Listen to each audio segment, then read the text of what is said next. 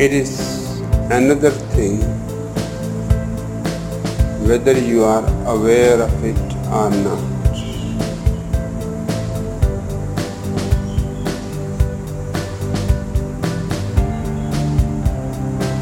Intimacy means exposing yourself before a stranger. We are all strangers. Nobody knows anybody. We are even strangers to ourselves because we don't know who we are.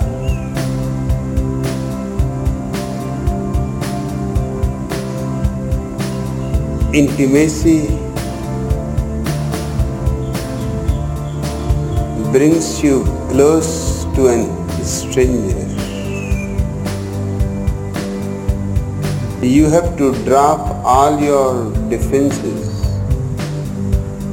Only then intimacy is possible.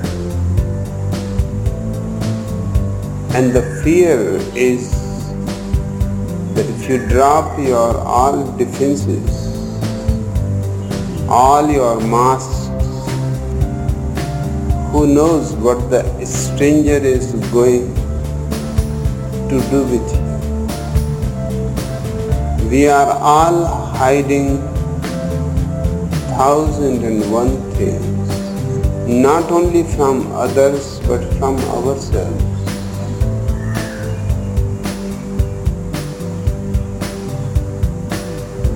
because we have been brought up by sick humanity. With all kinds of repressions, inhibition, taboos, and the fear is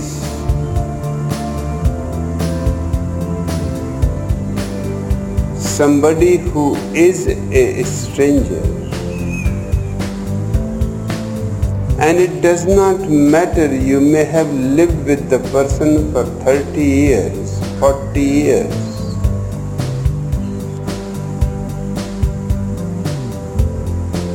The strangeness never disappears.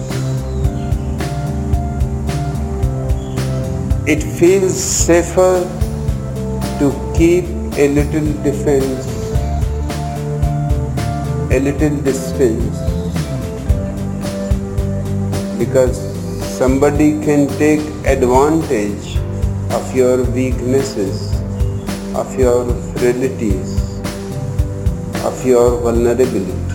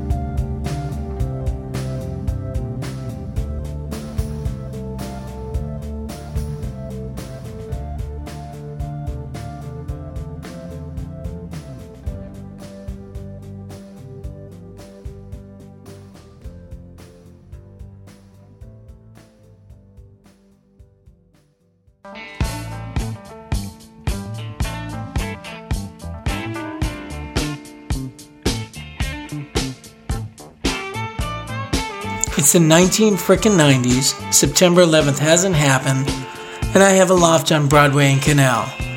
And it's basically my college friend Roby, this guy named Chad, and Val.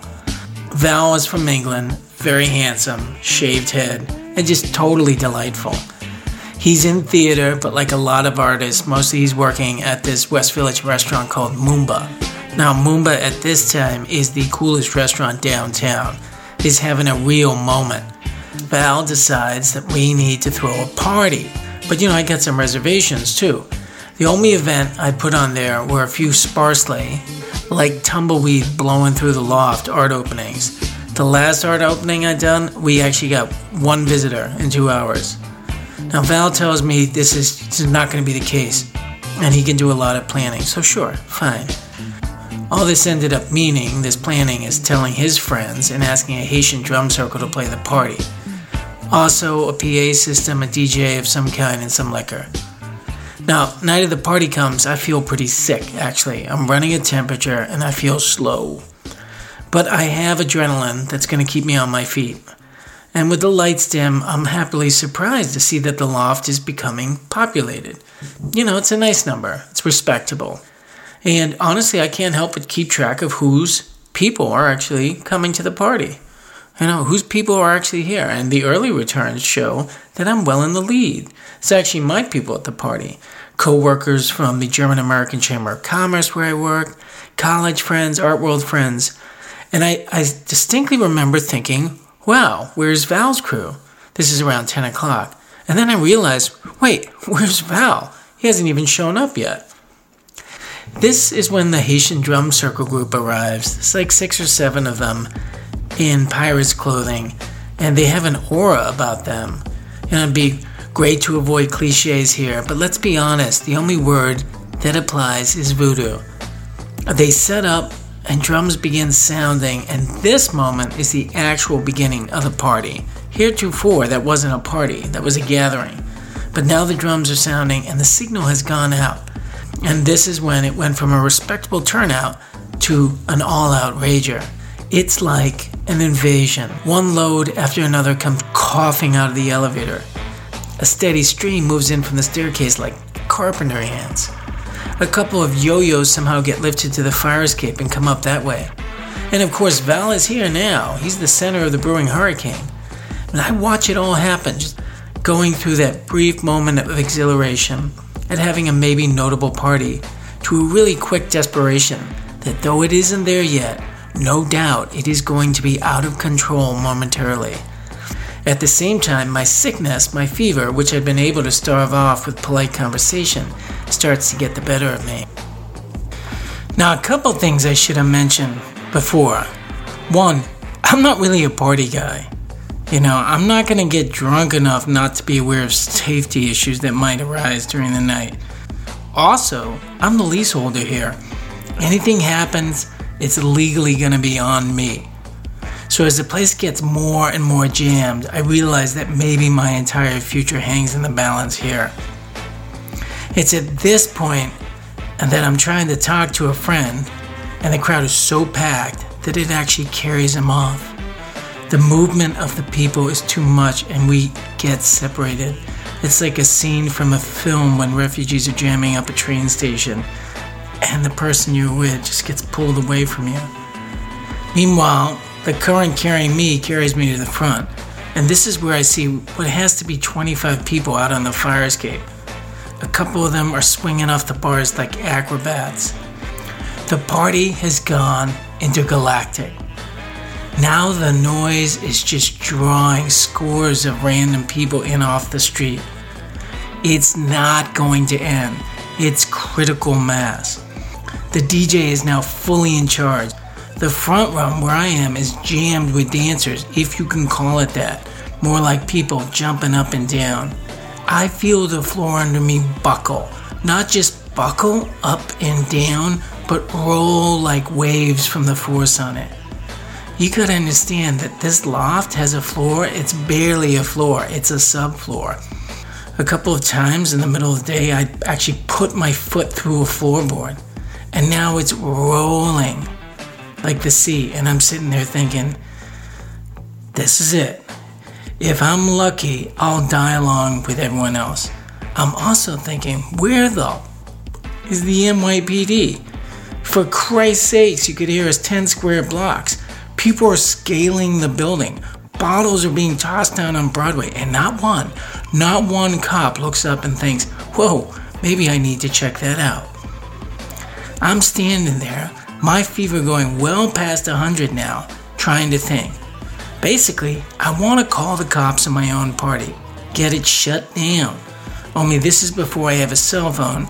There's just no way in the world I'm going to be able to get to the landline phone and be heard above all this terrible noise.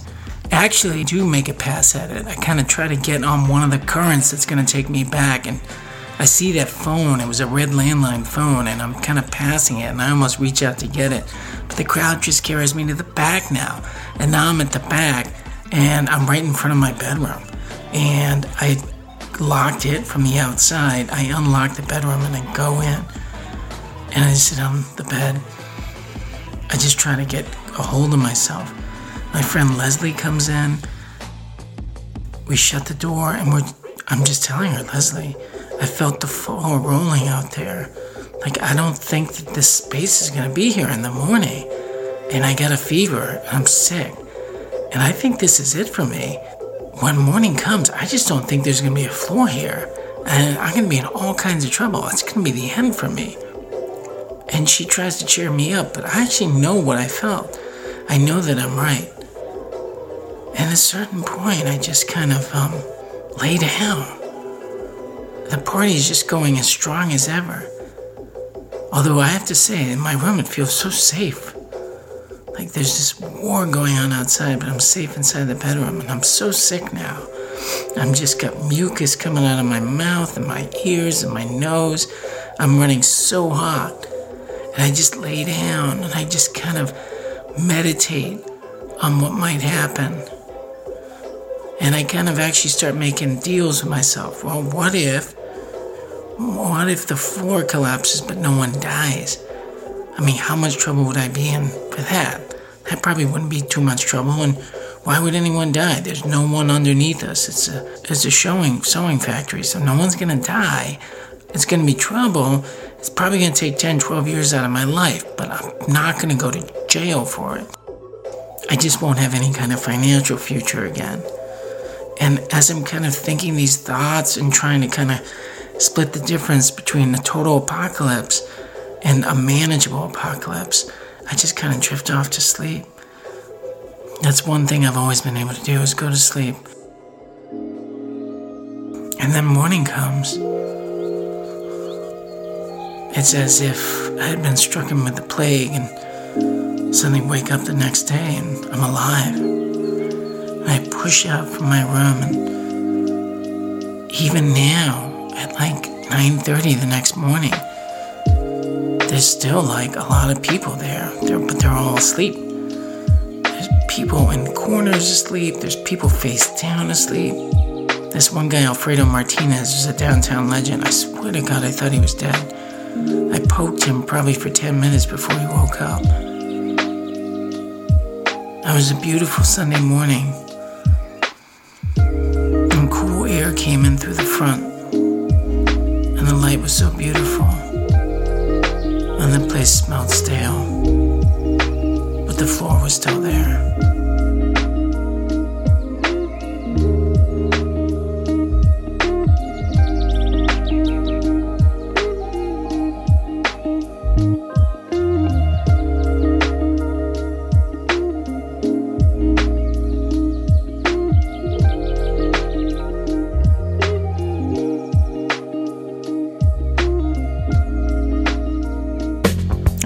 We did it. Don't ask me how, but we did it. We have escaped the valley.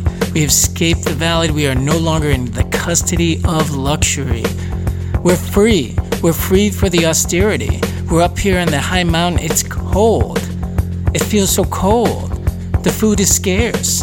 The water is hard to come by, but we feel so free. We're on our own. Now, stay tuned because from 1 to 2 in the next hour, my wife, and critical thinker, source of vitality, Robin Cody, will be joining us on the air for the second hour. And we'll be talking about in the second half of the show on the theme of vows. Now, it might surprise you what we talk about because it's not just going to be wedding vows, it can be all kinds of vows. So stay tuned for that.